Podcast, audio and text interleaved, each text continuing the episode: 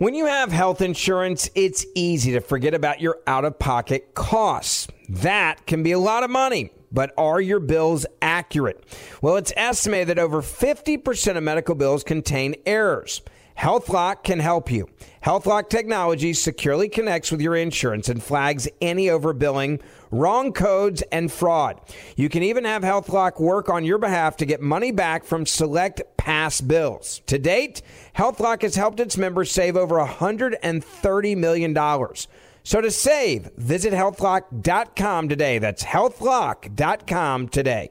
If you're a firearms enthusiast like I am, or you have one in your life, let me tell you about the industry's best kept secret Bear Creek Arsenal. This is a veteran owned and operated gun manufacturer, Bear Creek Arsenal, that is, based in Sanford, North Carolina. They make high quality firearms at an incredible value. Learn more about Bear Creek Arsenal at bearcreekarsenal.com slash buck. Use promo code BUCK to get 10% off your first order. One more time, bearcreekarsenal.com slash buck and promo code BUCK to get 10% off your first order.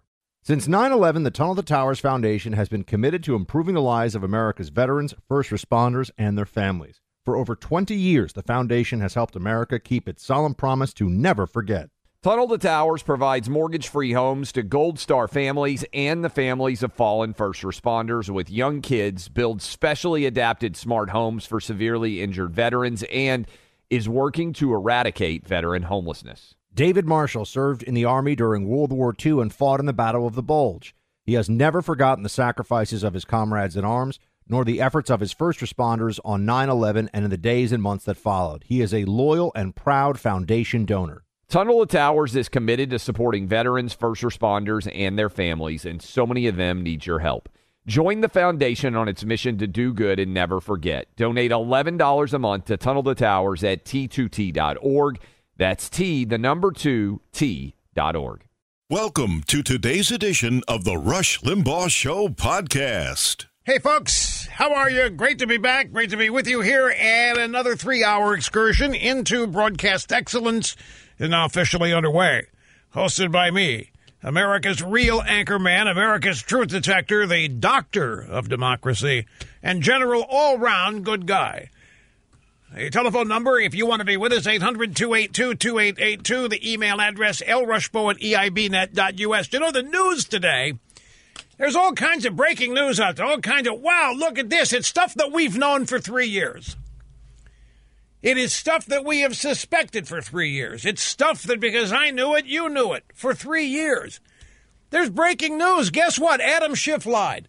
Guess what? They're going to release a transcript, some of the persecutions that Schiff was running in his little basement hearings down there. And guess what?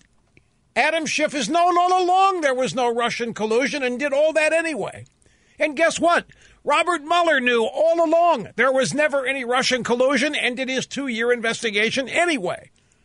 And guess what? There was never, ever any evidence for a criminal investigation into Trump and collusion with Russia. And they did it anyway. And I, I guarantee you this three years from now, we're going to be saying a statement. This is going to take that long. One year from now, we're going to be saying the same things about the stuff we told you about this virus and the shutdown and the role the Democrat Party and the American left are playing in ruining this economy for their own political gain. We're going to be doing the same thing. We're right. We know we're right, and it's it's it's it's stunning how to me, now we've got this breaking news. Guess what? We've known it for three years about the Mueller investigation. We've known there was no Trump Russia collusion. We've known they set George Papadopoulos up. We knew that Rod Rosenstein was dirty in this. Everything that's being reported today is shocking breaking news. You've known it. We all have. And guess what? You know, this guy that's the governor of New York, I, am going to tell you, I am about fed up with this ongoing conventional wisdom that liberal Democrats are morally superior, intellectually superior. My God, folks, these people are destroying us with their intellectual and moral superiority. because they possess neither. Guess what Cuomo just announced yesterday, and he's shocked and stunned at this. Are you ready? 66%. And remember, New York is the epicenter. And you know what else we've learned? We've learned that the majority, the majority of the spread of the virus is due to people living in New York leaving. It's stunning. Wait till you hear the stats I have coming up. You know over half of American counties have not had a single COVID 19 death? Over half of American counties. A small number of American counties account for the vast majority of COVID 19 cases and deaths. And at the top of the list is New York, where they've been praising this guy, setting him up as the fallback to Biden, the savior of the Democrat. Folks, these people are so, you know, stupid's not the word, although it may be. Have you ever you, you known people who thought they were brilliant, thought they were the cat's meow, thought they were superior to everybody in all kinds of different ways? In truth, they're nowhere near it. And yet they have that image about them. They have that that reputation because it's been built and fostered around them. Andrew Cuomo is one of the biggest empty suits running around in American politics today. Benefiting, of course, from the pedigree of his father, Mario the Pious. Another morally superior guy to everybody else. 66% of New York State coronavirus hospitalizations are people who stayed at home. They were not essential workers. They did not leave their homes. They got sick in their homes. They were quarantined. They were locked down. They got sick in their homes and then went to the hospital. So, do lockdowns even work? Was the lockdown even necessary? If 66% of coronavirus hospitalizations in the epicenter are people who stayed at home and were not essential workers, what was the point? And Cuomo said, "Well, I was really surprised. I, I, I was, I was shocked when I saw uh, these numbers. I, I, you mean shocked? None of this ought to surprise anybody. Common sense is being stood upside down and on its head. That's right. A study of hospitals last week found that of 1,000 patients, it's an average, 66% were people who stayed at home. Now, how, how do you explain that, folks? 73% of the new hospitalizations in Nueva York are people over 51 years of age, and 96% of them had underlying health conditions. Most of the hospitalizations were in Manhattan. 21%, 18% of the new hospitalizations were in Long Island. In New York City, 90% of those who answered the survey about being hospitalized said they had not taken public transportation. Cuomo said that all of this shows that the new infections were down to personal behavior, like not wearing masks or not washing hands. So it's your fault. It's never their fault. They never do anything wrong. They never get anything wrong. They never overreact. It's your fault.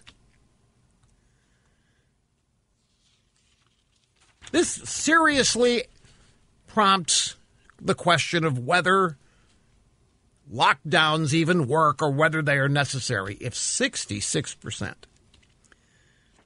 of coronavirus hospitalizations or people who stayed at home. Despite all this, deaths, hospitalizations, intubations, the numbers are all down. But New York State will remain in lockdown until May 15th. And what do you bet he extends it in another two week interval like he has been doing? Well, you know, we got to go to the end of the month now. We're on the verge. We're on the verge of beating this sucker, but we need another two weeks. Then when the end of May comes, and do the same thing. And the lemmings in New York will go along with it because it's their fault. Cuomo's out there telling them it's their fault. Andrew Cuomo said that he is vindicated by the states that are seeing numbers continue to rise in this reopening. Oh, that's how he's looking at it? It's us versus them. There are now 19,877 deaths in New York. This is, uh, I guess, information about 18 hours old. 18, 19,877 deaths in New York State, 321,000 cases. Across the country, more than 1 million cases, 72,000 deaths.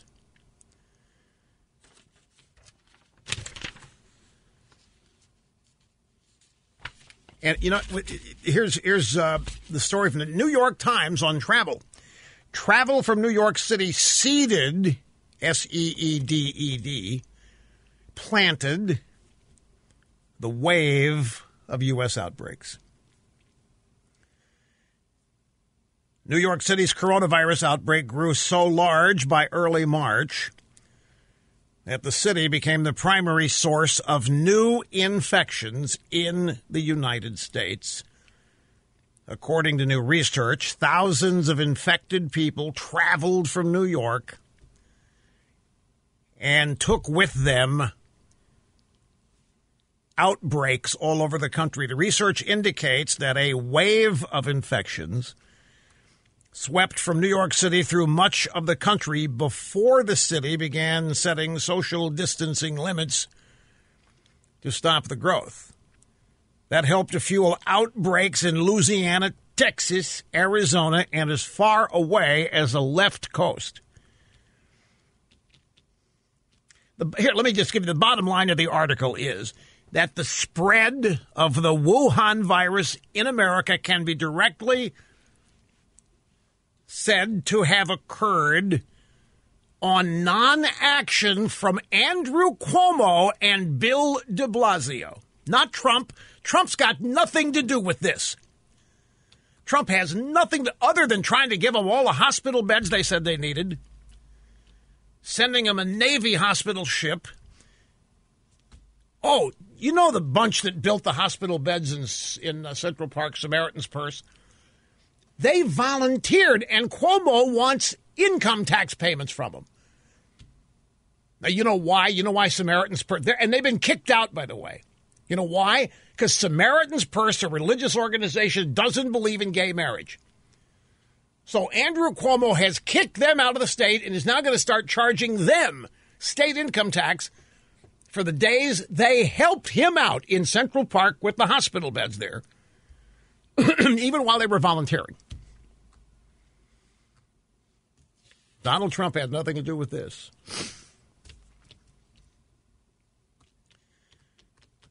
We had a lot of people in New York. They have second homes, places like here, Florida, Louisiana, other places. They start spreading. It's like they take their politics with them. They get tired of the policies they create. They get tired of high taxes. They get tired of really rotten public services. So what do they do? They move. They move to North Carolina. They move to Louisiana. They move to Kentucky, Texas, Florida's no income tax states. And what do they do? They corrupt those states with their ideology, their liberalism, and whatever else. And they've done the same thing with the virus. I think it's amazing that Florida has not had a bigger problem with seasoned citizens than they had, given this. So where are we on this, I, folks? It's just so we have Andrew Cuomo who rejected Trump's quarantine idea. He rejected it. Jammed nursing homes full of COVID 19 patients. Had that story yesterday. This is all on him. These COVID 19 patients are really subjected to greater likelihood of contracting the virus and being killed by it in nursing homes. Where did Cuomo put them? He flooded the nursing homes. The Obama administration was spying on the Trump campaign and then the Trump presidency, Trump administration. The dossier, the Steele dossier, bought and paid for by Hillary Clinton, wasted gosh knows how much money and launched a gazillion fake news stories on an absolutely lying, made up premise that everybody involved in it knew was made up. That Trump had stolen the election by colluding with Russia. Robert Mueller conducted a witch hunt, knowing there was no collusion with Russia. He spent two years looking for a crime because there wasn't one to investigate. Adam Schiff lied to the country about this non existent collusion for years. And now there are transcripts from his hearings that Rick Grenell, Director of National Intelligence, is threatening to release that show Schiff knowingly lied. He's to this day Schiff will run around and tell people he's got evidence that Trump colluded with Russia.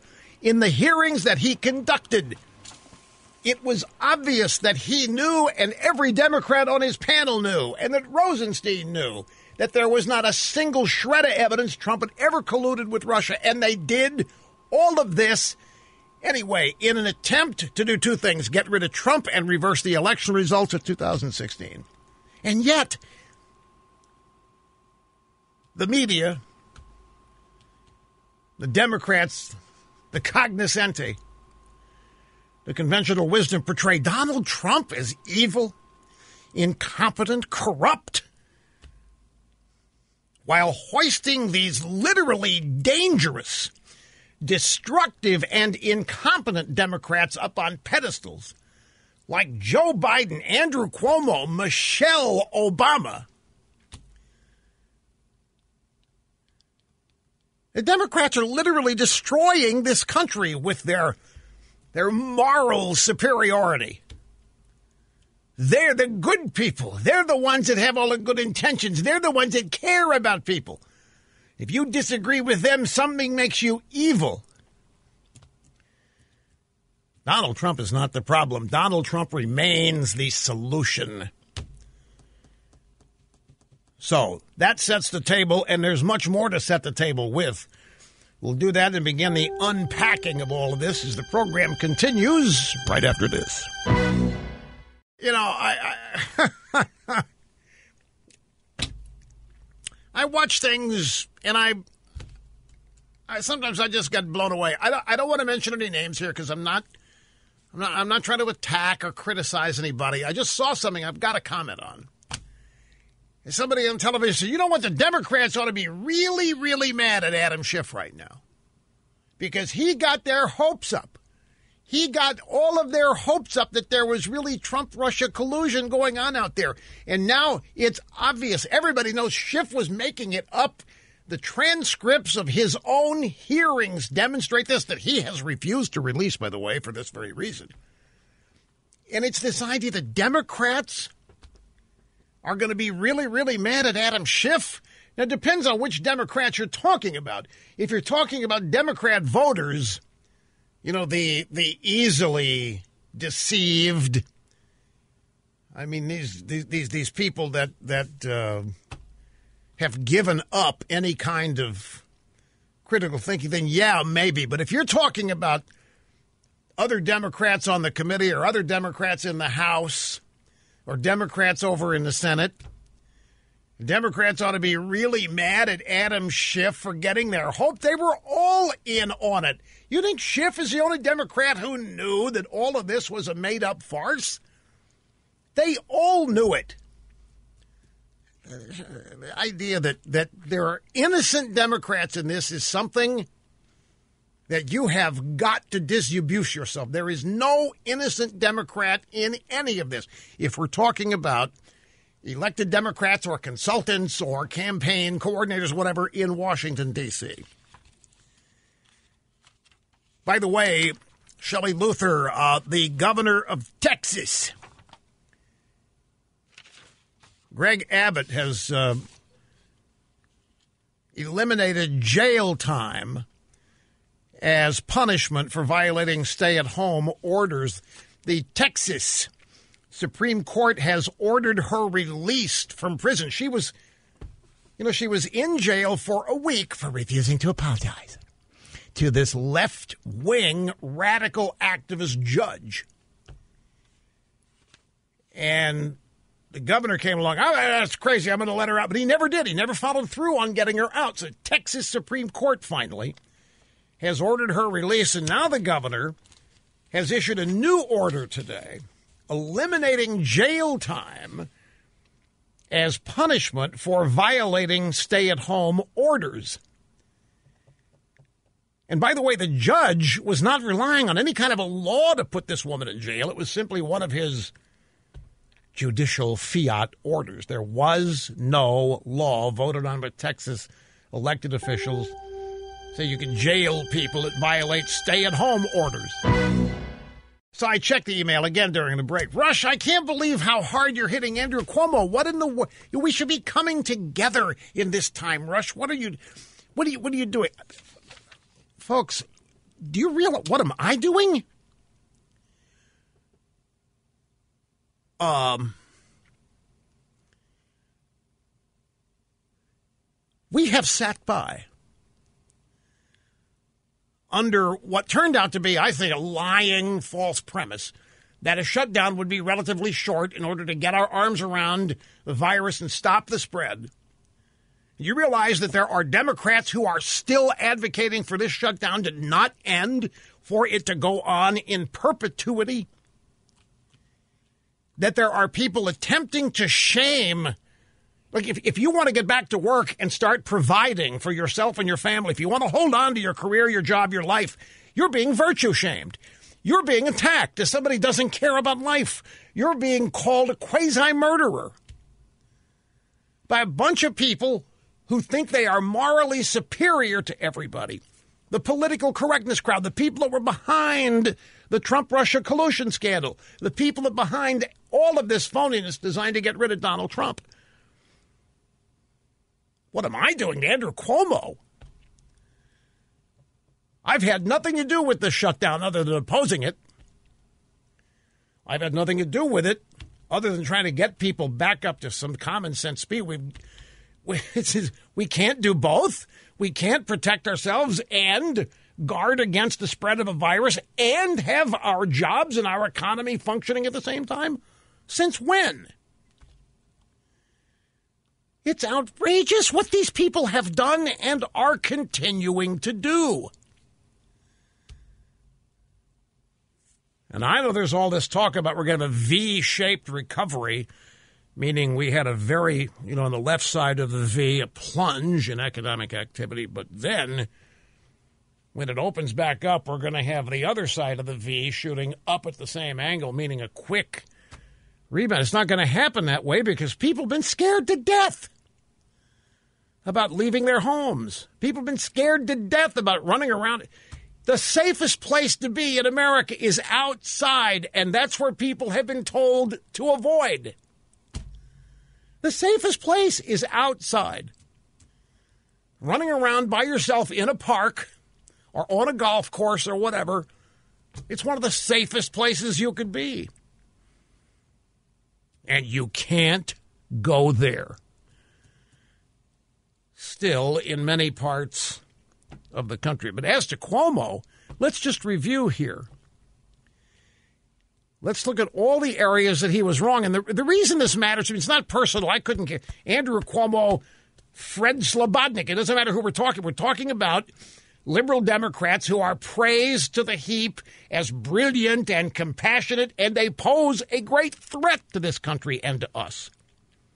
They are not properly reported on. They're not properly analyzed. Their skills, their talents, when found deficient, are lied about and glossed over. And instead, we're we're told about what a reprobate and a damaging, dangerous guy Trump is when he remains our only hope in the elected class.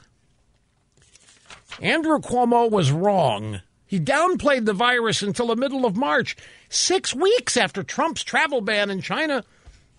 Yeah, Cuomo's part of the crowd running around calling Trump a racist and a xenophobe. This is the guy who allowed the subways to run without any kind of cleaning or disinfectant. The homeless were living in them and using them as bathrooms and toilets. And Cuomo said, well, they've got to run because our essential workers need them to get to work. Yeah, I, I and then when Cuomo discovered that you can disinfect the subway car with ultraviolet light, this is two weeks after they try to destroy Donald Trump for pointing out that ultraviolet light works, disinfecting the virus on various surfaces. Cuomo's a genius. Trump is a dangerous idiot. He's the guy that sent the sick to nursing homes, which sealed their fate in many cases. He claimed he didn't have enough ventilators. You wonder why Trump talks about ventilators all the time? Because Andrew Cuomo was complaining about not having enough. A bunch of Democrat governors out there complaining, we don't have enough ventilators. Federal government's letting us down. Can't get enough. Trump is trying to tell everybody they had every ventilator they needed and they had a surplus. We made sure they had every ventilator they needed. They didn't need near. Cuomo was saying we need forty thousand ventilators. They didn't need any more than four hundred. I think the number was. The reason why this bothers me is because these people are, are, are at, the, at, the, at the center, the focal point of the incompetence that has produced the current status quo, the circumstances we're all living in, and they're being praised to the hilt. They're being heralded as the best and brightest among us.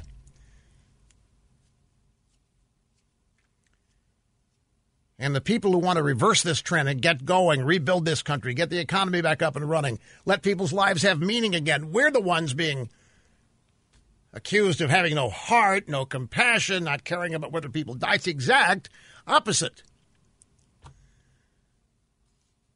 Good Lord.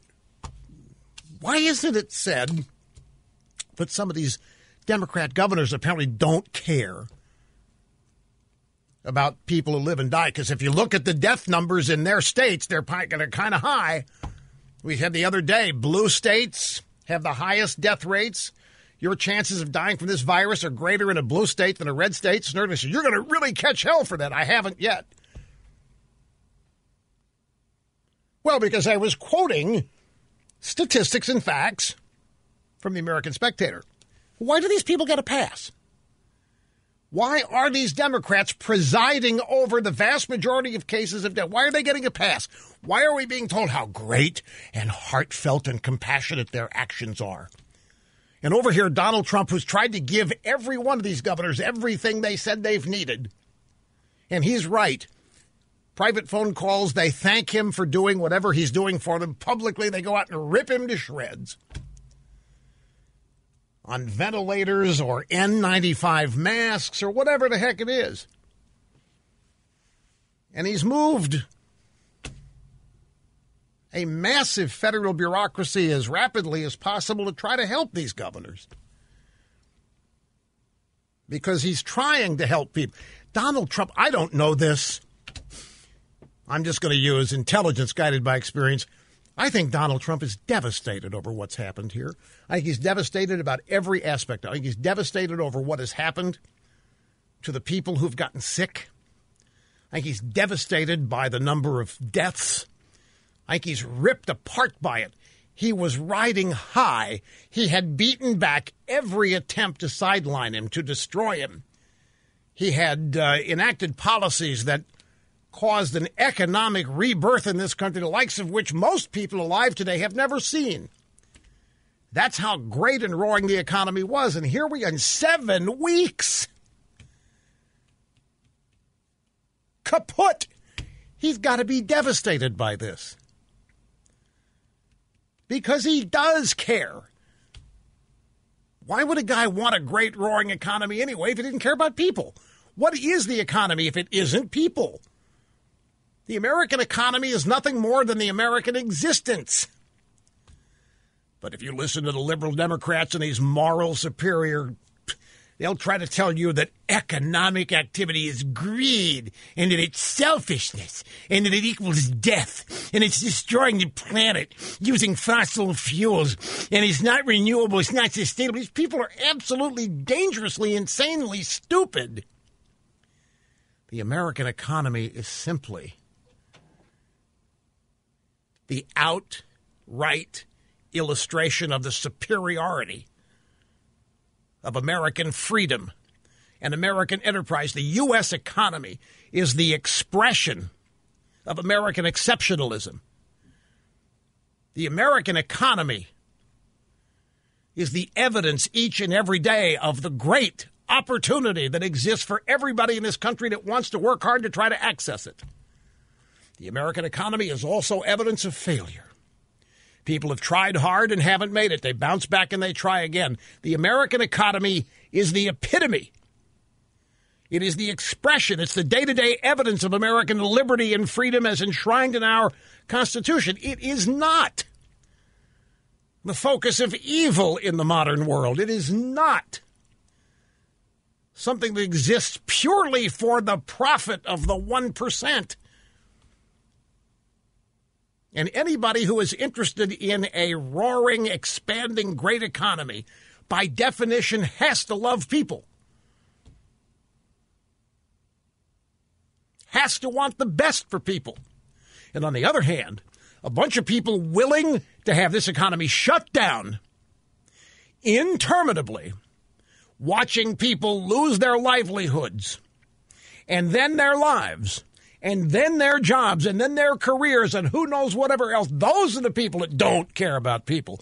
Those are the people that don't have one bit of empathy or compassion. If they're willing to sit there and actually advocate and sponsor and promote the policies that have taken us to where we are today, vis a vis the economic lockdown and shutdown, you can't tell me those people love people. Those people have anything but love. They have revenge, they have vengeance, they have anger, they're looking to get even with somebody. These are people on the left, the Democrat Party. Their objective is to punish the successful and to punish those who use freedom to maximize their own standing, wealth, opportunity, what have you in this country. It's the exact opposite of the way they are reported. And I've, I've about had I've, I've, I've had it with this idea that the people advocating never-ending destruction and pain for people, the economy being shut down is destroying people, livelihoods and lives. And they do not love people, and they do not have any kind of an exclusive hold on this so called compassion. I got to take a break. I'm a little long, but hang on. We'll be back. We'll continue in just a second. Don't go away. You know, whether it sounds fair or not, if you take away just three states, just take away three states, and the U.S. virus epidemic is a completely different story with one of the smallest numbers of deaths per million population of any major nation in the world. Now, I know that's just a an item of illustration. We can't do it because they happened. But I'm just telling you this idea that we have to destroy this country, which is what we are in the process of doing. New Jersey, New York, Massachusetts, as of today, account for 52% of the deaths and make up about 11% of the population. We have this coronavirus. It's largely in three states that together are the top three in case numbers, deaths, and deaths per million population. Reason? Well, population density, dirty subways and mass transit, apartment living, shipping a bunch of old people off to nursing homes, disastrous state policies. Let me grab a call here quickly. I want to get one. Always try in the first hour to get a call started. And this is John, upstate New York. Great to have you, sir. Testing one, two, three. John, are you there?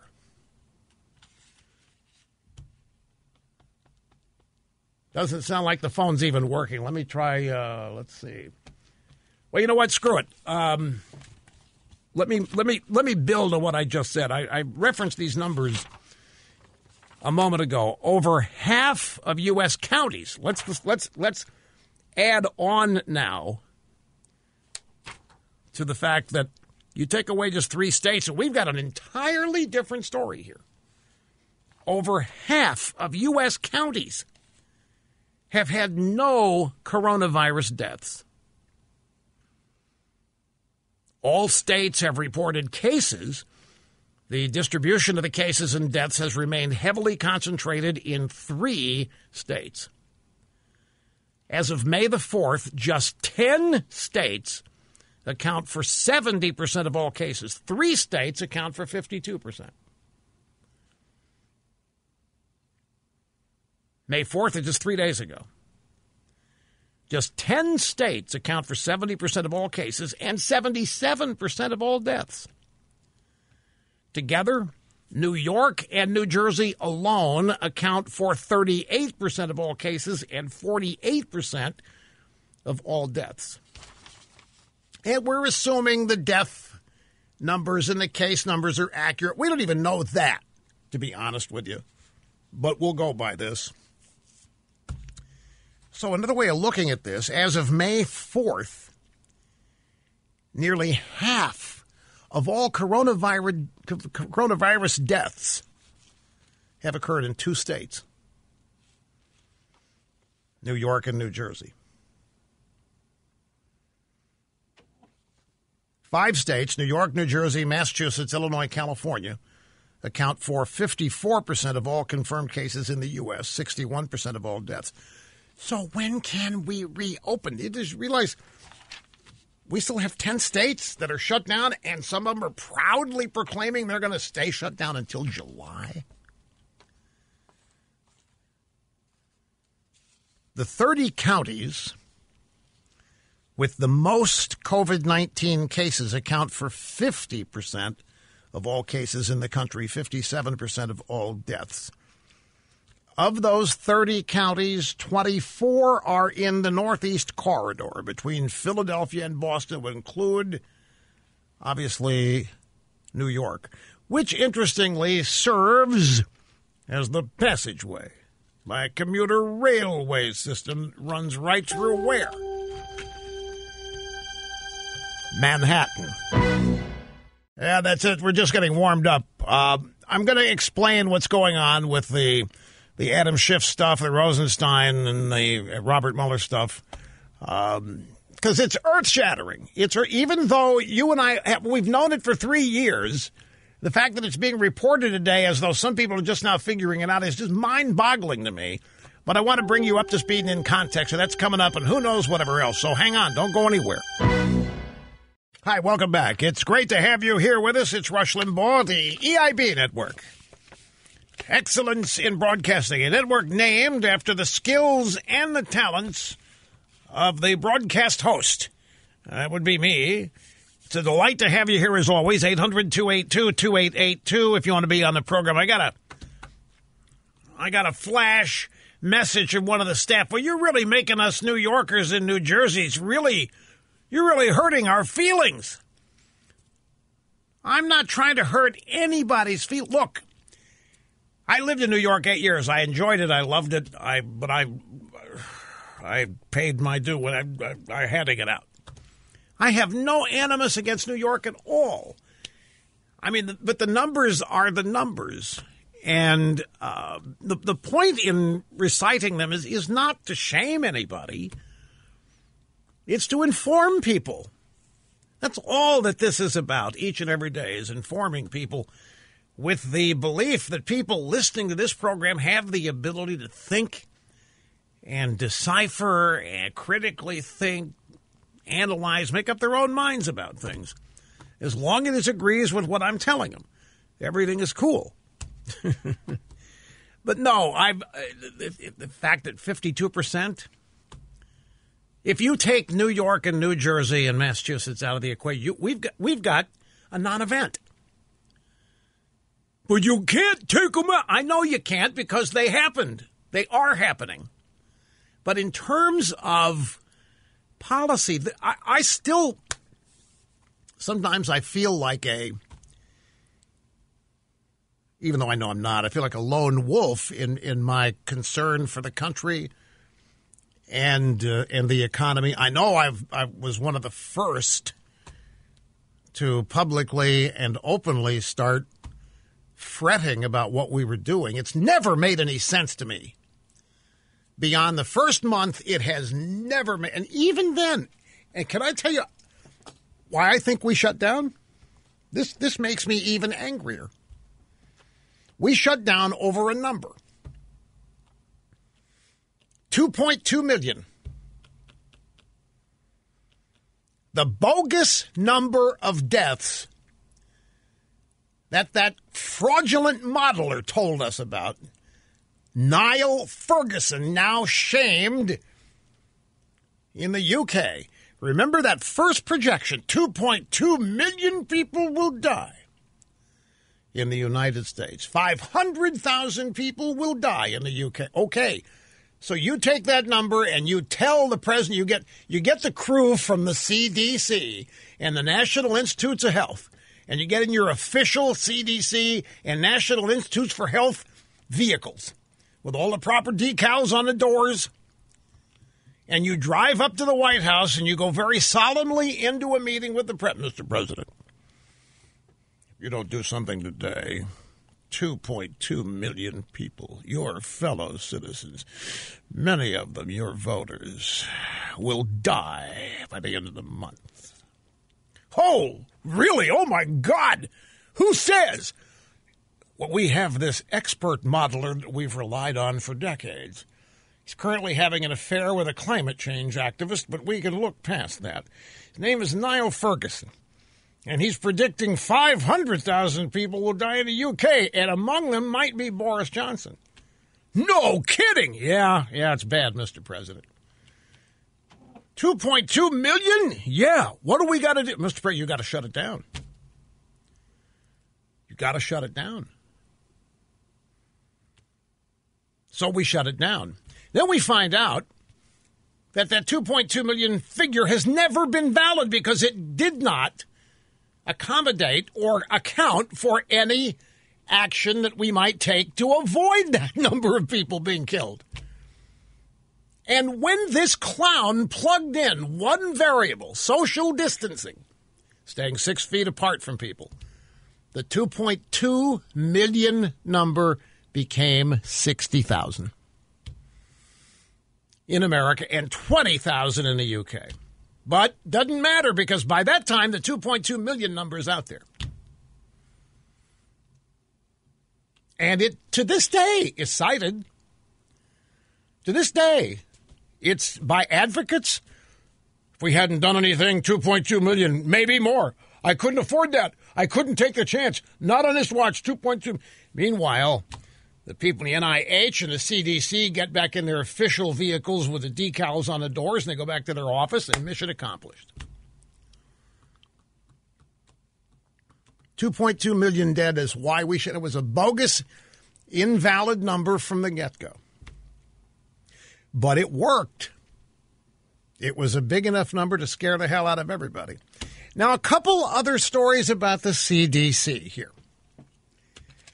Here is the first one right here. My formerly nicotine stained fingers. Here's the headline The Centers for Disease Control,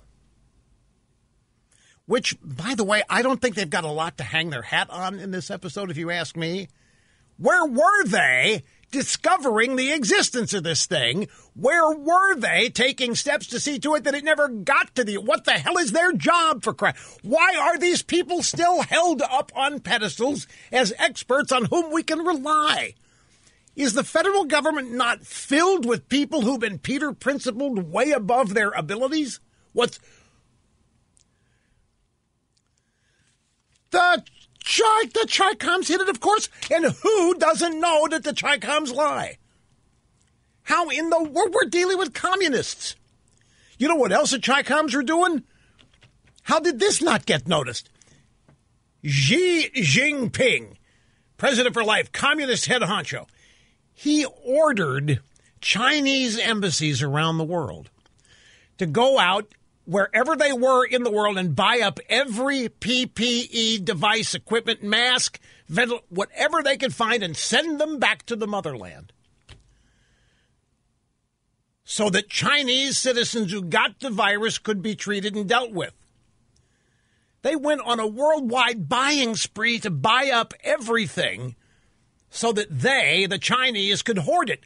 How did that, that not get noticed? Boy, Rush, you're really being hard on. Look, folks, is it is it so is it so mean to want some accountability here? It's not. Why do we keep rewarding people that don't do their job? I'll tell you what.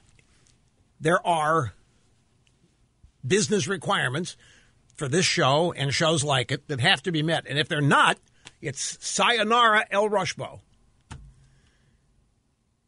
Performance based, easily measurable. People in government somehow seem to be able to escape this kind of accountability. Not just federal government, every level of government, they seem to escape it. So, the Centers for Disease Control is supposed to know these things are happening, ferret them out, do what they can to prevent them from coming into the country. They're supposed to have a lab where every known virus in the world is kept and studied.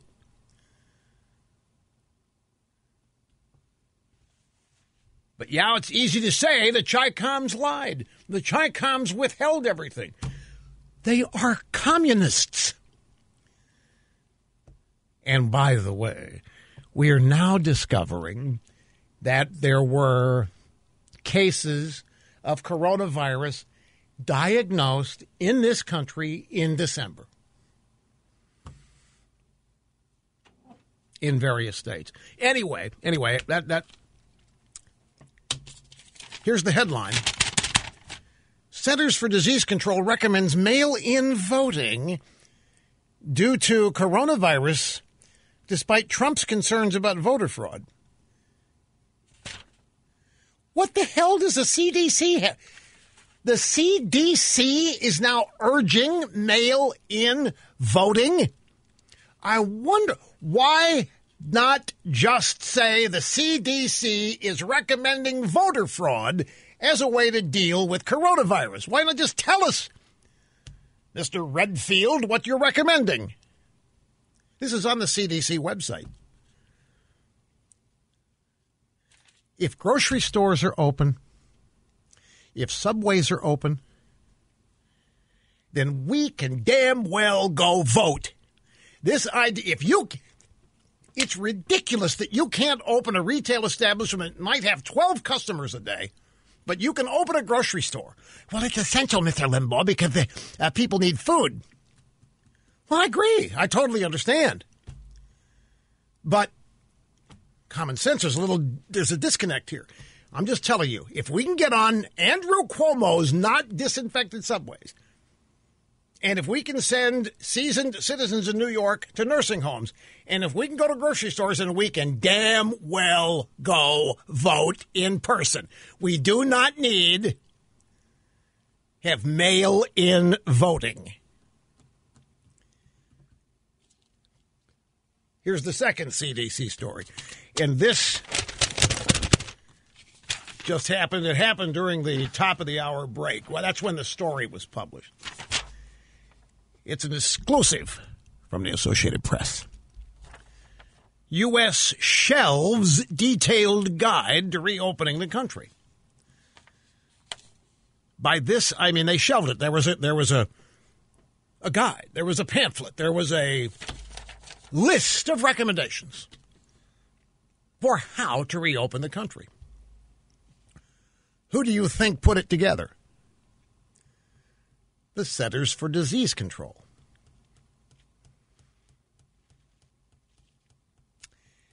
The Trump administration has decided to toss them.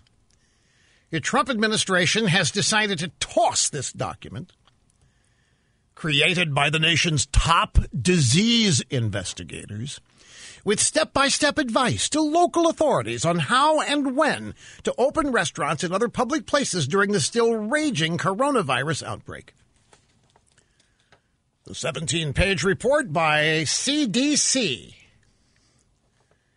team of scientists titled Guidance for Implementing the Opening Up America Again framework was researched and written to help faith leaders, business owners, educators, and state and local officials as they begin to reopen. Because, of course, ladies and gentlemen, none of you know how to do it.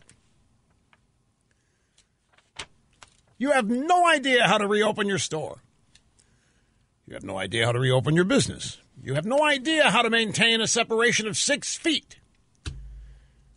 You have no idea how to do diddly squat.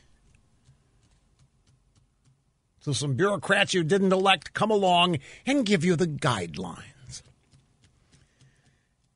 It was supposed to be published last Friday, this 17 page report by the CDC.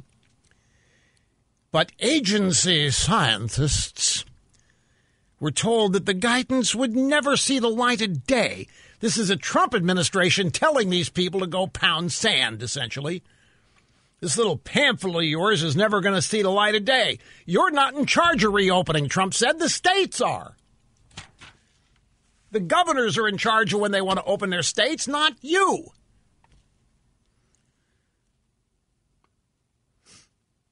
The official at CDC was not authorized to talk to reporters and spoke to the AP only on the condition of anonymity. The Associated Press got a copy from a second federal official who was not authorized to release it either. The guidance was described in AP stories last week prior to the White House decision to get rid of it. Let me tell you what these guidelines would have done. I mean, oh, I, I mean, I'm, I'm, I'm going to guess. These guidelines from the Centers for Disease Control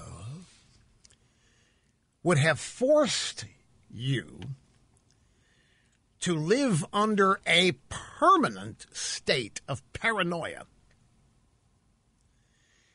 These guidelines would be written in a way that life would never be normal again. How many people have you heard now say, oh, we can't go back to the way it was, Mr. Limbaugh? No, no, things are not going to be normal in the sense that we've known them as normal in the. Why not? Well, because we got the virus out there, Miss Limbaugh, you never know. It's never going to be this. I understand that, but for crying out loud, what do you mean we can't go back to being? Well, the federal government's going to have to be more and more involved in making sure that people follow the. Go- oh, so you're going to have a bigger police state? What do you mean? That's what you mean when you say we can't go back to normal. Yeah, we got to take as much fun out of life we can and turn it into guilt. We got to turn kids into paranoid tattletales. Anyway, Donald Trump can sniff this stuff out. I am so glad he shelved this. I'm so glad and because where'd that 2.2 million number come from? It, it, it's it's well from the from the from the fraudulent modeler in the UK, but who were its domestic sponsors? The CDC has no business telling you or setting voting policy, and they certainly should not be granted such a wide berth as to be the final authority on who, what, when, how, and why the American economy reopens. All right, we're going to give it another shot. We're going to go back to the phones here. We haven't been there yet. We tried once and they weren't working. We're going to try it again. John in upstate New York. Welcome, sir, to the EIB network. I'm glad you waited if you did. Hello. Thank you, Rush. Um, my question for you today is what do you think the founding fathers and the greatest generation would think of our response to COVID 19? Oh, man. I love these kinds of questions because they're uh, fascinating uh, to speculate and talk about because there's, you know, there's, there's no way of really, of really. Um, knowing. But if, the founding fathers, I, I your you know your question basically can be broken down to uh, something along the lines of people alive today have no concept of hardship. If you want to compare it to the founding fathers in that era and people who lived in that era, or even the greatest generation, which is a generation of people that beat back the Japanese and the Germans in World War II, and in some cases uh, went on to, to, Korea, had to deal with the, the building Cold War, the Soviet Union threat. They had to grow up real fast. They had to learn in their mid teenage years that life was about much more than just them. Hillary Clinton didn't have to learn that till she was in her 60s, for example. Uh, but you, Here's the thing about the question. If you have the population which is told that there is a virus out there that can kill you if you just look at it, you can kind of understand people being afraid of it. And that's how the American people have been informed about this virus.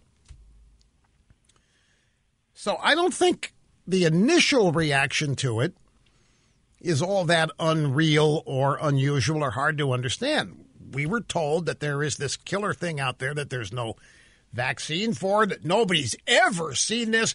Then you combine that with the first videos that we saw coming out of China. People wearing hazmat suits that we didn't even know existed. People being grabbed up out of their homes and tossed in the back of vans and taken who knows where to be disposed of lest they spread the the virus. So really, I th- I think your question comes down to kind of a convoluted way, and it, it actually it's more complicated than this.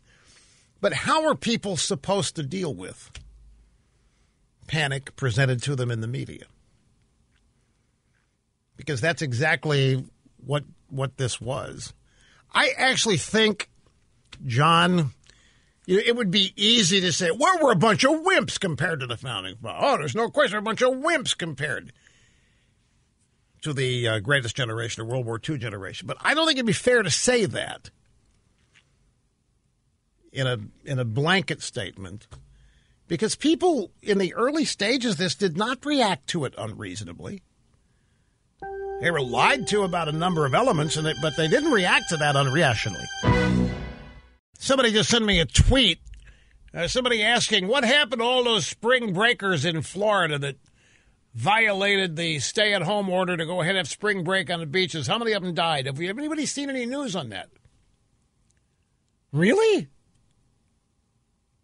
Well, I wonder why that. Why, why are there no stories on how many people died in Florida on spring break and elsewhere because, you know, these kids, they went down there and they violated the stay at home orders. They went down there and they had spring break anyway. And they were doing their usual spring break debauchery on the beaches. Everybody said, You can't do that. You got to get out of there. The governor of Florida, Yeah, you bet. We better shut it down after a while. Now, I would assume that a whole lot of those kids have died, right? Well, that's, they told us that. They told us that that was going to happen. That's why. What? But no, no, no. Before, yes, but we didn't know that it was rare then. We're going back to March now, Mr. Snerdley. You remember the pictures. It, it's a great question because the answer is they haven't died. Because if they had, the media would be all over it, and Donald Trump's picture would be on every story with every death. But they haven't died. And these were people, you want to talk about getting closer together than six feet? How about on top of each other? For hours on end, and then you throw in the adult beverages and who knows whatever the hell else. And you know, you know, the drive-by media had to be following along, waiting for the the carnage. But they haven't reported on any carnage, which must mean that there wasn't any. Yeah, now we can say we know that, well, young people are the least likely among us to acquire it. Um, oh, about, about the previous caller. I was thinking during the break, I mean, would you compare, or, or what would the founding fathers say about our reaction to this virus, and what would the, the greatest generation say about it? It's a little bit of a misleading question because it depends on who you're talking about. If you talk about, let's go to New York and look at the doctors and nurses and the EMTs, virtually everybody in the healthcare, many of them worked 24 7, certainly seven days a week. Many of them worked without much pay.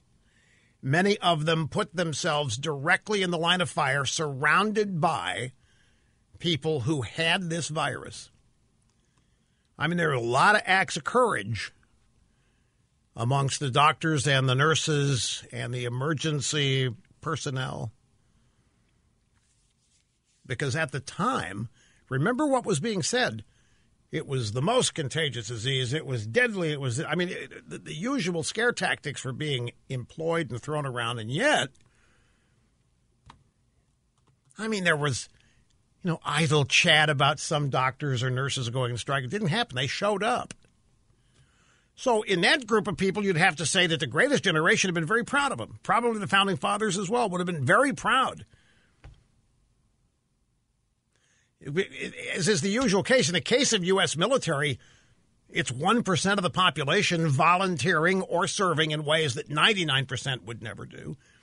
And it's the same thing here. There were what what tiny percentage of Americans actually were in the healthcare field who then showed up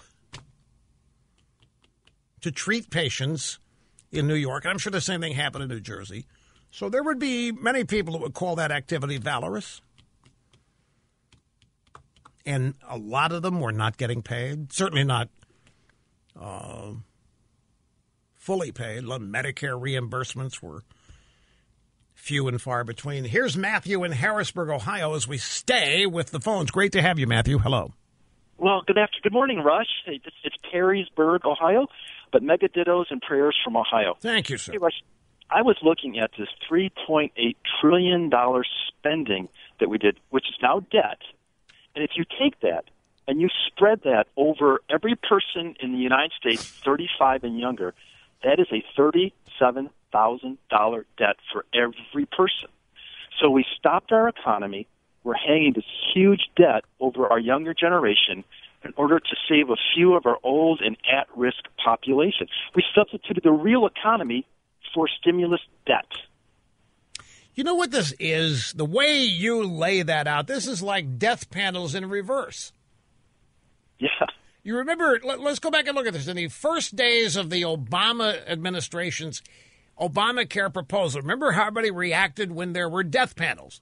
What were they? That was Sarah Palin who gave them their name. And what were the death panels were Obama administration officials who were going to decide who among the sick got treated and who didn't.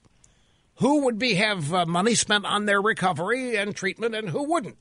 And everybody concluded, well, it's obvious the elderly are going to be those that will probably be treated the least because the decision will be why invest in them? They're at the end of their lives statistically, and the young have their lives ahead of them and their productivity ahead of them, so let's invest in them. Now, your situation, if you've laid it out, is exact opposite. We have piled debt upon debt upon debt on the Utes to save the elderly, according to the stats of who is most likely to get this disease. It's the death panels in reverse. Yes. Now, your your larger question is, uh, I assume your larger question is: Is it worth it? You're trying to assign of worth or a value to this. Is it worth 37,000 in additional because by the way, every American had a pre-existing amount of debt based on the national debt. So that 37,000 that you've computed, that's on top of what already. Yes. So you're probably thinking that that amount of death, or debt is essentially a jail cell around these people. If they owe that kind of money to the federal government, the federal government can, in a variety of ways, find ways to get paid back if they want to. It's, it wouldn't be sending people a bill, but it would be in the way government policy is formulated, the way tax cuts are projected, uh, denied, or applied so you're you're you're you're thinking that that thirty-seven thousand dollars additional debt is going to essentially be more and more government control over those people's lives. Yes. Yeah. Why can't I don't think I don't think that's deniable. You know, there's a lot of people that think this is a conspiracy. Have you heard that? Have you heard that? You have you, I tell you, I've I've heard. Let's go through the things. I have heard the virus was manufactured by the Chicoms to take us out. That the Chicoms did not want to engage in a military battle with us because it's not worth it. The odds of winning not good. After a war with America is over, both countries. Nah, not the way to do it. If you really want to take out the United States, do it without having to fire a shot. So here we come. They've engineered a virus and they've made sure that just enough people in China got it so they could thin out their population, but really wreak havoc. And then there are variations of that conspiracy theory that are alive and well. And we've got the there's a bunch of conspiracies involving Dr. Fauci. And there are you know what my favorite conspiracy theory is? I don't even know if I should tell you because if if if if people hear this out of context, they're going to report that I actually said I believe this. My favorite conspiracy theory. You know what? I'm going to think about whether I should tell you. I got to I got to take a break here. Hmm. Oh yeah, that that Dr. Mikovits or whatever that says uh, Fauci. Uh, no, that's that's that's not what I'm thinking of. That that's not that's not. That's out there. I don't need to attach my name to that. I don't need that. that that's got distribution all by itself. Will you believe it? You don't believe that. Who is nut? All people that watch it. And, what? But that doctor doesn't seem credible to you in that video, Doctor Mikovits or whatever her name is. well, you're right. I got people sending me that. You got to talk about this, or you got to talk about. It. Look at that. No, I don't have to talk about that. But there is a conspiracy theory out there that just. oh, it's James Bond type stuff. I'll, t- I'll decide whether or not tell you in a minute. You know, Mr. Snerdley, that video that you're talking about, I, I got my share, you know, last night. You got to watch this. The email, you got to watch this, you got to watch this. So I wrote back some of the people that said, okay, I see that this video is 26 minutes. Could you tell me what this video says in a minute? Because I really don't want to take 26 minutes. Why can't you just tell me what this damn thing says? So they did. In three sentences, they were able to explain what I had to watch a 26 minute video. I said, okay, so this babe has been screwed by Fauci in a bunch of different ways, and this whole thing is a setup for a whole bunch of different. Fine. Then I was able to determine if I want to watch 26 minutes for details, which which I I, I probably watched five. I just can't sit there and watch these things. Particularly if you can get, it's all about time for me. If, if you can tell me in five minutes what a 26 minute video says, I will choose the five minutes every time. But my favorite conspiracy theory And I'm not going to tell you who it accuses. That's that's the way to do this. My favorite conspiracy theory is that this virus is the work of a bunch of lunatic billionaires who really believe that we are destroying the planet and they have discovered that we can't get to Mars in time and we can't colonize the moon. So they have come up with a way to get rid of billions of people to make the world have a longer survivability potential. That it is a population control thing because wealthy billionaires who really thought they could colonize Mars or the moon and leave this planet to save themselves now realize it isn't going to happen in their lifetimes. And so, time for plan B. Let's get rid of a couple billion people so the Earth will survive. Well, no, the first name you mentioned is the one I saw this one attack. I'm not going to mention the name because that's the, the, the, the other the other name you mentioned is, uh, uh, satellite entry in the theory. Uh, now, at first, this this theory was the reason why it suckered me in for five seconds because it has just enough believability. These people are nuts. They seriously were hoping to be able to escape Earth to get to Mars or some other asteroid, somewhere to colonize, because they really, really think we're destroying the planet.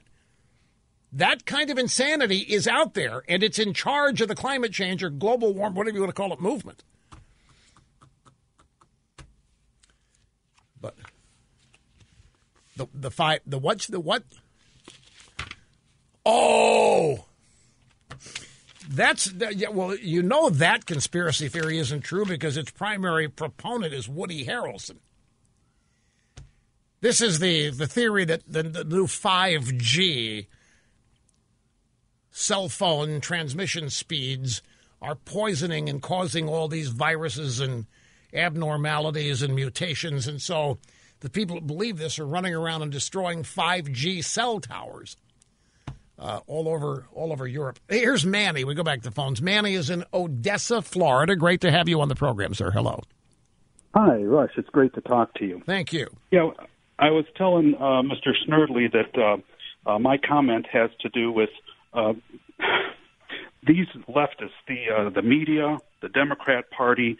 Uh, they'll stop at nothing. They would burn down the entire United States if they thought it would get Donald Trump out of office and anything that comes along the news in the news, uh, they're going to utilize. Uh, as they say, they never let a crisis go to waste.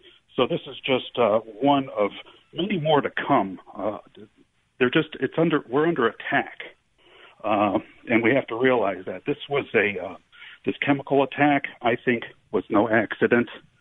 Um, this is the same as if we were attacked with. Wait, wait, wait, wait, wait, wait, wait, wait, hold, hold, hold. What, what chemical attack? No, this attack, the virus attack.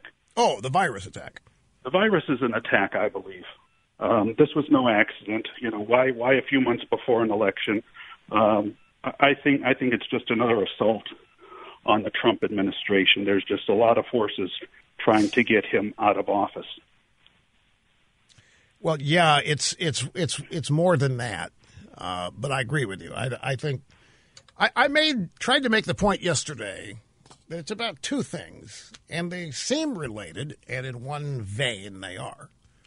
I think these people that we're talking about, and I'm by the way, I'm not I'm not agreeing with the premise that the virus was created by Pelosi and Schumer or Adam Schiff or Robert Mueller to get rid of Trump. Don't don't infer that, here, folks. I think, however, that the people who are utilizing it in that way are beyond help. They're beyond help sick. And I really believe that they have they have they, they epitomize what happens when the poison of hatred totally consumes you. And these these people have lost all rational aspects of their existence, their personalities. And they have two objectives. And you're right, the first objective is getting rid of Trump. But I think there's a second objective that's tougher to explain because they're tied together. I think that they the fact they lost the 2016 election to anybody has sent them into a nosedive. And you add that they lost it to Trump on top of it, and it has it has rendered them clinically insane. I think they were so convinced that Hillary was going to win and what that meant for their ongoing transformation of America. Trump has done more damage to their plan. Their people devoted their lives to the next phase of what was going to happen if Hillary Clinton won, and Trump has blown it to smithereens. They can't believe that Hillary Clinton lost. They can't. They can't come to grips with it. The fact that it was Trump is just insult to injury being added. By the way, ladies and gentlemen, audience just keeps expanding now up to 43 million listeners, the EIB network estimated according to our latest model runs. There are models, and we run them. 43 million people tuning in at this moment.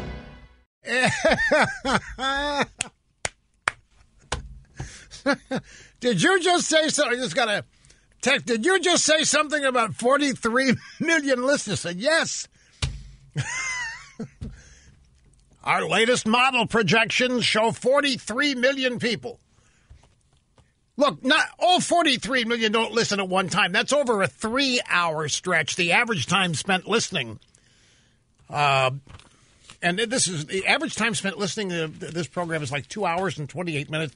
You, you, don't know, folks, because you don't know uh, radio survey model. That is phenomenal. The average time spent listening is like two hours and 25 minutes. I mean, there, there, it, nobody comes close. But the latest model runs that we have, and we run them ourselves, 43, that's up from 42.5 million last week. Well, no. Uh, the question would that would would,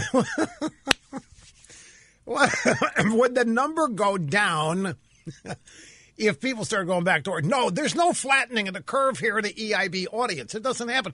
We've been here for 31 years, and that has not ever happened. There hasn't been a flattening of the curve like that. See, your your question when this program started, when it was when it was early days, 1988, some of the initial objection. Well, Rush, who's listening? The only people listening from noon to three are people on welfare. Everybody else is working. I said, no, no, no. We're going to revolutionize. You wait and see. And we turned radio prime time into noon to three. And so, your, so your question is, that people go back to work and stop? No, they will listen at work as they have been doing for 30 years. anyway, it's great to have you back here. But We had a lot still to cram into this hour and I need to get started on it uh, rather than explaining the four. Just don't doubt me. We have our models. We run the models. They, they come up projections, and that's what they say. So uh, the reason I asked about conspiracy theories in the last half hour is I have a story here for you. It's from Fox News. Let me just let me just share with the headline. Los Angeles City Council votes to name the hotels that refuse to house the homeless. And the LA City Council has voted to maybe commandeer these hotels. Do you know what's happened out in LA? Let me tell you what's happened if you haven't heard this. The hotels, of course, are shut down. You can't have a hotel up and running. It's, it's very hard to find one that's up and running. So, what happened was the homeless moved into them. It was a strategery. The homeless and their advocates took over these hotels in Los Angeles and refused to move out. Then the LA City Council told the people that own the hotels, you can't kick them out. Well, now the people that own the hotels do not want their property to be summarily ruined and damaged. So they want the homeless to have to vacate. And the LA City Council voted yesterday to identify these hotels, to shame them if they refuse to allow the homeless to take over their hotel. And said that these hotels could be commandeered. This is the kind of stuff that makes people believe in conspiracy theories. Because who would ever believe something like this would happen? But it's happening right in front of your face. Democrat office holders in Los Angeles and San Francisco are essentially implementing left wing ideological beliefs, taking advantage of the coronavirus shutdown and opportunity in order to illustrate what they really think, who their hatred is for, who their constituents are. You could say that Los Angeles and San Francisco, in the real world, have been embarrassed for this homeless problem. I mean, look at it. The homeless problem in Skid Row in Los Angeles has been a problem that has been building and mounting since, well, at least since the middle of last year, and it intensified as the Democrat presidential primaries got underway. Same thing in San Francisco. The San Francisco homeless problem got so bad that they had to publish maps so tourists would know where to avoid the piles of human feces because the homeless were pooping on the streets. And San Francisco couldn't keep up with the cleanup, so maps were published. And they became jokes. Los Angeles and San Francisco became the brunt of jokes. because of their homeless problem and their incompetence in dealing with it. And it stems from two things really rotten policies with Democrats administering them. So now, what they're doing in LA, they're taking this opportunity to move the homeless by force into these hotels. And if the hotels, which are private businesses, they're privately owned, if they don't acquiesce, if they don't stand aside and let the homeless commandeer the hotel and take it over, these elected Democrats are going to out them publicly. They think they can shame them. Virtue signaling. They're going to name the hotels that refuse to be taken over by the homeless. Now, this is supposed to do what? This is supposed to make the citizens of Los Angeles hate the hotel owners? So what? The people that own hotels in Los Angeles are supposed to allow their properties to be taken over by a bunch of people that are going to end up destroying the property and not pay for being there. And that's the purpose of a hotel. And if the hotel doesn't permit that to happen, then the LA City Council can publicly shame them to what benefit? To what end? How does this help the people that own the hotels? How does it how does it shame them? Are the, are the people of Los Angeles so screwed up that they would do what the LA City Council wants and hate the people that own the hotels for refusing to allow a bunch of non paying vagrants to come in and essentially wreck the places? Because you know that's what's going to happen. Take a look at any homeless encampment. Take a look at the New York subways. For crying out, do you know those some of those subway cars were actually used as toilets? This is mind-boggling stuff that the LA City Council would partner up with the homeless and their activists to essentially ruin the hotel industry in Los Angeles. To what end? Well, if you don't understand socialism and how it hates capitalism, and if you don't understand how capitalists and free market entrepreneurs are hated and despised, then you will not understand the actions of the LA City Council here.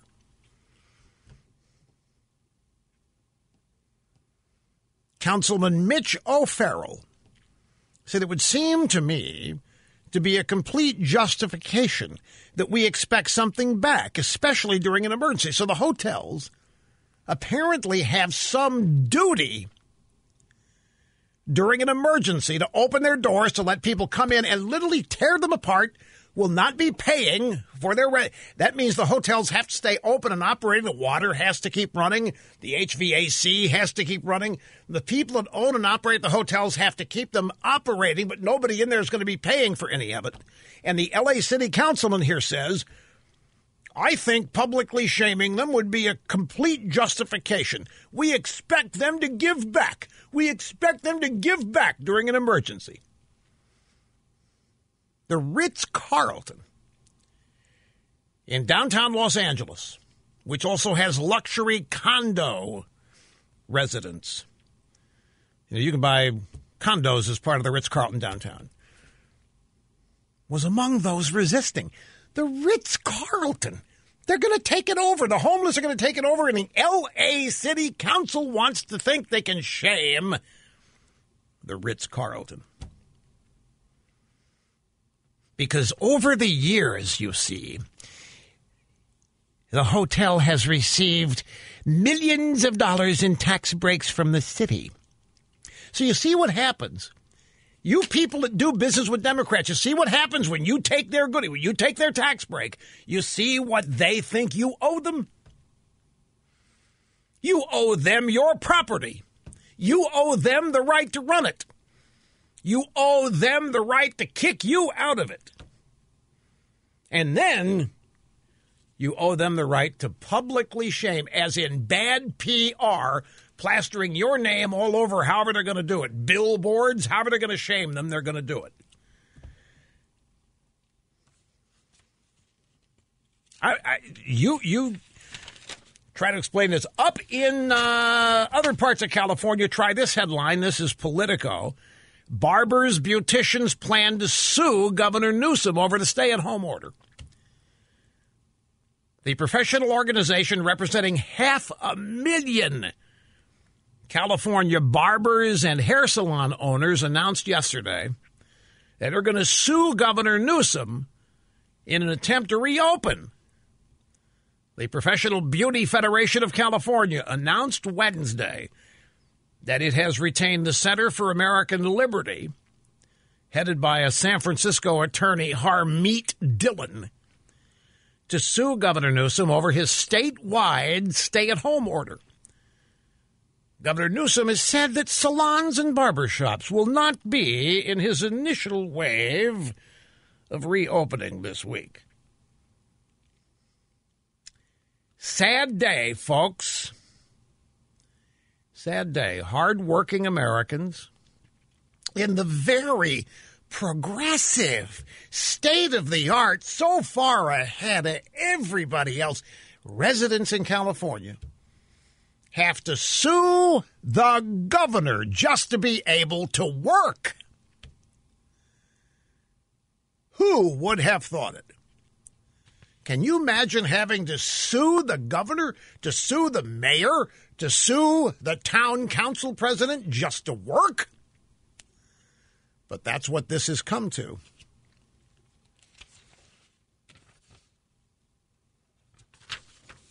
And another story out of California here. This is from uh, PJ Media. California has begun forcibly quarantining people over COVID 19. Governor Newsom announced Tuesday that he was raising up an army of contact tracers, as many as 20,000 people, to track down everybody with COVID 19 and to quarantine them. Newsom announced that the Army, it's his word, will start with a deployment of 3,000 and grow to the 20,000 mark to chase down the who, what, where, and with whom COVID positive people have had connections. Contact armies, contact tracers. South Carolina plans to hire hundreds more contact tracers to bolster coronavirus a virus response. Minnesota, 4,000 more workers. The Ventura County Health Director, California, Robert Levin, said, quote, We will find everyone with COVID 19 and we'll isolate every one of them. And we'll make sure they stay quarantined and we'll check in with them every day. Ventura County has had 19 deaths. 846,000 people live in Ventura County, 19 deaths, and this guy is announcing that they're going to search and they're going to find everybody with COVID 19 and they're going to quarantine them and they're going to stay quarantined until who knows when. Can you imagine the outrage if anybody had suggested doing this during the AIDS outbreak? Can you imagine what would have happened if some LA city councilman or some local county mayor had come? We're going to track down every person with AIDS and we're going to quarantine them and we're going to keep track keep in touch with every day, and we're not going to let them out. Can you imagine the hell that would have descended over any public official who would have tried that? Oh, man, I don't even want to think about it. I got to take a brief break. We have much more. Don't go away. The Biden campaign. has news there. Hey, uh, ladies and gentlemen, online shopping is as popular as it's ever been. That may sound like a duh kind of statement, but it happens to be true. And with that convenience comes the risk that your credit card and your bank account information may be used without your permission. In other words, somebody might get hold of it and use it while you don't know about it. That happens when data breaches occur. Now, if your online information gets in the hands of a cyber thief, they can do one of two things. They go on a cyber spree themselves without you knowing about it for days, if not weeks, or they can sell it to somebody who will start defrauding you later on down the road. It all starts with your online identity being stolen. And most of the time, you don't know when that happens. That's the thing about it. You don't know. So you certainly don't learn about it in enough time to stop it. But if you're a Lifelock member, that, that changes because having Lifelock's identity theft protection is the best way to know when this illegal activity has begun. And then you have the best opportunity to stop it and to limit the damage. Lifelock's system is monitoring hundreds of millions of online transactions every day, looking for variations in the online spending profiles and behavior of all their members. They're looking for evidence that somebody else is using the identity of a Lifelock member without permission. And when you are a Lifelock member, you get their immediate alerts of what they think could be foul play. That's how you find out way in advance that something could be going wrong. Now, no one company can prevent all identity theft, but Lifelock systems and communication with you second to none. Nobody comes close to Lifelock. So protect yourself and save yourself hours and hours of hassle and angst by becoming a member. It's easy. Lifelock.com. The promo code is RUSH. And doing that will save you 25% off the normal, regular, everyday schlub price. 25% off mentioning my name at lifelock.com. Okay, Joshua, you're next in Dallas. It's great to have you, sir. Hello. Limbaugh, how are you? I'm doing good. I'm doing good. Thank you. Um, I've been wanting to talk about this uh, judge that's presiding over the Shelley Luther case here in Dallas. Judge Moye. Uh, Moye. Uh, yeah, um, he's um, a couple years ago, back in 2016, uh, he uh, pulled a pistol out at a lady on uh, one of the freeways here in Dallas, and uh, nothing ever became of it. It kind of just got swept under the rug. Why did he pull a pistol out on a lady oh. on a freeway in Dallas? Well, um, he was presiding over another high profile case, kind of like what's happening now. And uh, he was scared initially, and one of the sheriffs here told him, Oh, you should carry a firearm with you in case something happens. But you know, if you pull a weapon out on somebody here in Texas, uh, you do get uh, put in jail, and they do find out why you threatened somebody with a firearm. Really? You pull a firearm out in Texas and they put you in jail? Yes, it happened to me personally. I thought you got a medal in Texas. No, no, no. Well, probably in other parts of Texas, but uh, here in Dallas, you know, it's ran by a bunch of. Well, that's you know, true. That's that's absolutely right. You know, that you got you have a point there. So this Uh, did yeah, this that's- did this judge by any chance have a carry permit or not? Um, in Texas, you're not required to have one from your house to your car. It's called castle law. Oh yeah, you're yeah, yeah. That's what I one. meant. That's that. Okay, I knew that. That's what I meant. But still, brandishing it in a threatening manner still would involve police and paperwork and so forth. But uh, nothing ever became of it because uh, obviously he's a Democrat judge. Of course, obviously. Yeah, you know what? He could probably pull out that pistol in court and threaten the salon owner, and nothing would happen to him. We'll be back. Don't go away. Welcome back, folks. You know, remember, if you were here for the uh, opening of the program, and according to the latest time spent listening statistics, you were.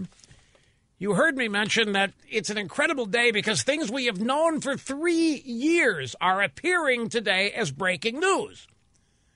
Such as the FBI knew there was no collusion with Russia. We've got documents they knew it. We've got breaking news that Robert Mueller, when he took the job, knew there was no Russia collusion, and yet he did two years looking for it. And then there's a breaking story that Adam Schiff is really sweating bullets because the transcripts of some of the investigations he was running in that basement hearing room of his indicate that he knew that there was no Trump Russia collusion whatsoever. Now, we've known this for three years. We've known this when it first hit. We've known that this was bogus. We've known that it was a coup. We've known that it didn't happen from within the first week of learning of this. Okay? So I have here for you an audio soundbite this afternoon on the Fox News Channel. Dana Perino has a show called The Daily Briefing. You know why she calls her show The Daily Briefing? Well, yeah, that's right. She was a press secretary of George W. Bush. A lot of people say W. I say George W. because I like to properly pronounce things. So she was a press secretary. It was a big thing. It's one of the highlight of her resume things. So she calls her TV show the Daily Briefing. In case any of you wondered why, now you know. And she had on as her guest today the turtle, the Republican Senate Majority Leader Mitch McConnell. And so here is her question. I want to talk to you about the Michael Flynn case and the documents that have come out, and also apparently some transcripts coming out from the House, which basically say that Adam Schiff knew there was no collusion between Trump and Russia. First of all, there was a development in the Flynn case where a lead prosecutor is withdrawing from the case. a lead because he knows it's over. Flynn is, they've been caught red handed here. And she says there's no real details as to why the lead prosecutor. Yes, there are. There's all kinds of details why the lead prosecutor's leaving Dana because he's been discovered as a fraud. The whole case against Flynn was manufactured. Do you know why they did it? Flynn was going to be Trump's national security advisor. He would have known everything going on in the intelligence community. They had to get rid of Flynn in order to keep the investigation that they were conducting secret from Trump. Flynn had to go. They had to manufacture something that they could convict him of. It is an outrage what they did. The lead prosecutor has been exposed, Dana. That's why he's fleeing. But nevertheless, she says to the turtle, there's no details as to why the lead prosecutor is withdrawing. And then she says, I wonder about how all of this fits into your thinking, Mr. McConnell, about how you spend the first month of 2020 presiding over an impeachment trial in the Senate. All these developments that we're now reading about uh, certainly make it look like this whole uh, Russia issue was uh, conspired uh, with by certain people at the FBI. Really? This is a big story. a big unfolding story. Really? And I can't wait to find out what really happened. You're kidding. I think we will. These stories always come out sooner or later. The turtle is just now figuring out what happened. So he can he he presided over the Senate during the trial thinking there could have been something to all of that. This he can't be that uninformed, right, Mr. Snerdley? So what is this really? Let me review what the turtle said here. All these developments that we're now reading about, why, it make it look like this whole Russia issue was conspired with by the FBI. No excrement, Sherlock. What is this? This is what makes me believe in conspiracies. And then he says, This is a big story. Big story. Big unfolding story. And I can't wait to find out what really We already know. This is the thing. Hey, I think we will find out what really happened, the turtle said. I, I think we will find it. You know, these stories always come out sooner or later.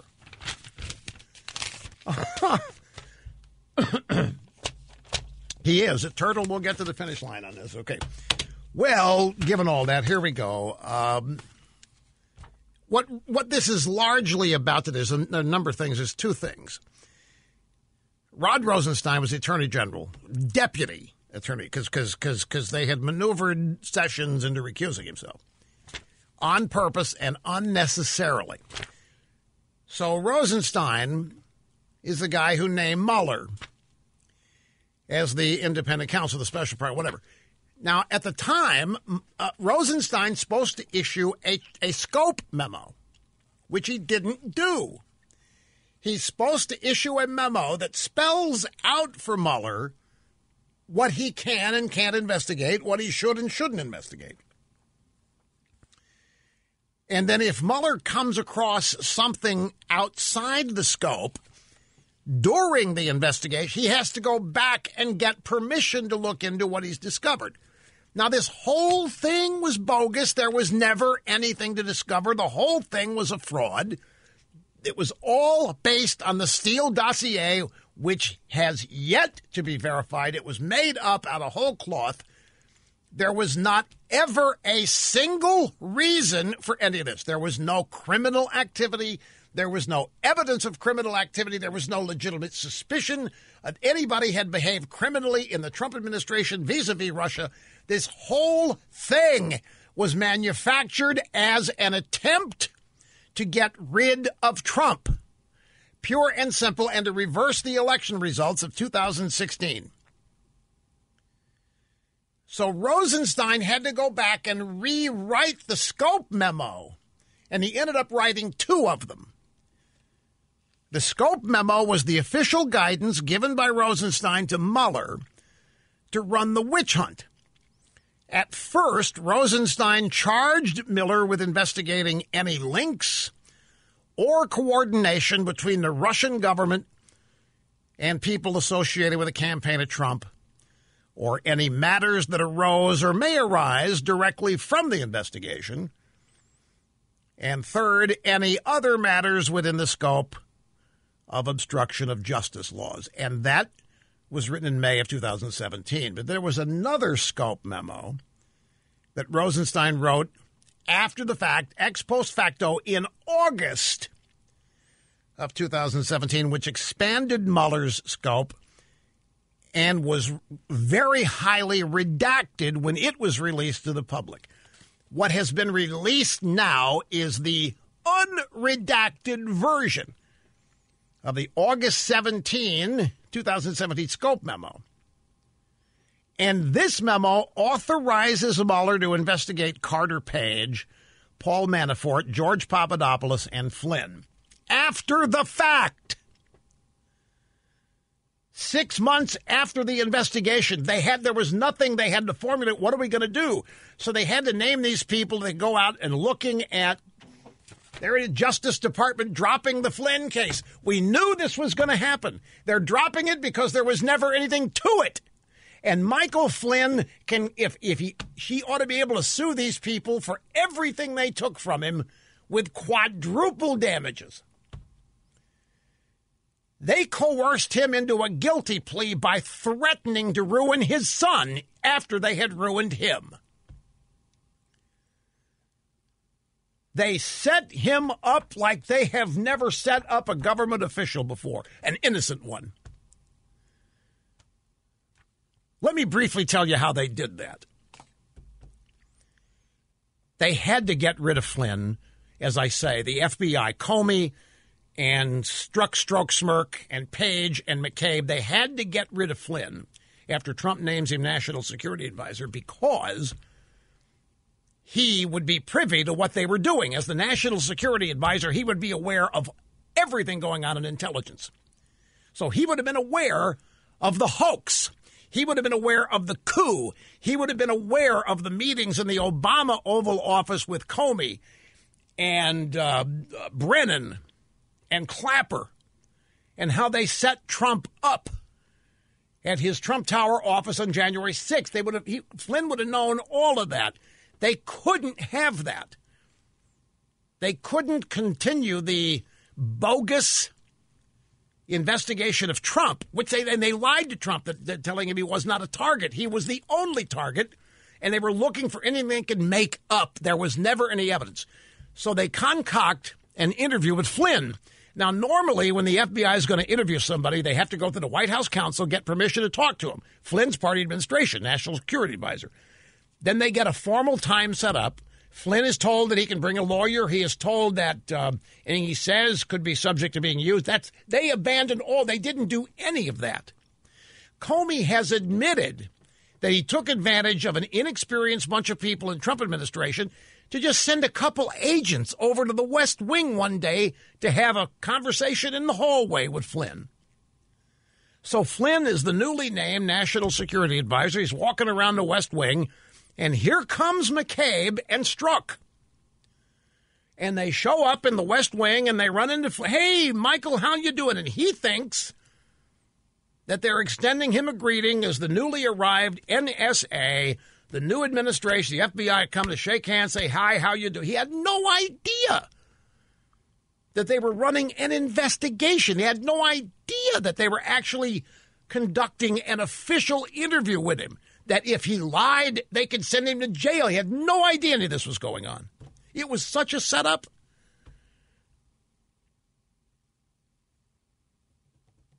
And then after that, they started leaking to the media that Flynn had indeed been discussing the end of sanctions with the Russian ambassador Kislyak, who ate lunch all the time. All the guy ever did was eat lunch and meet with Trump administration officials.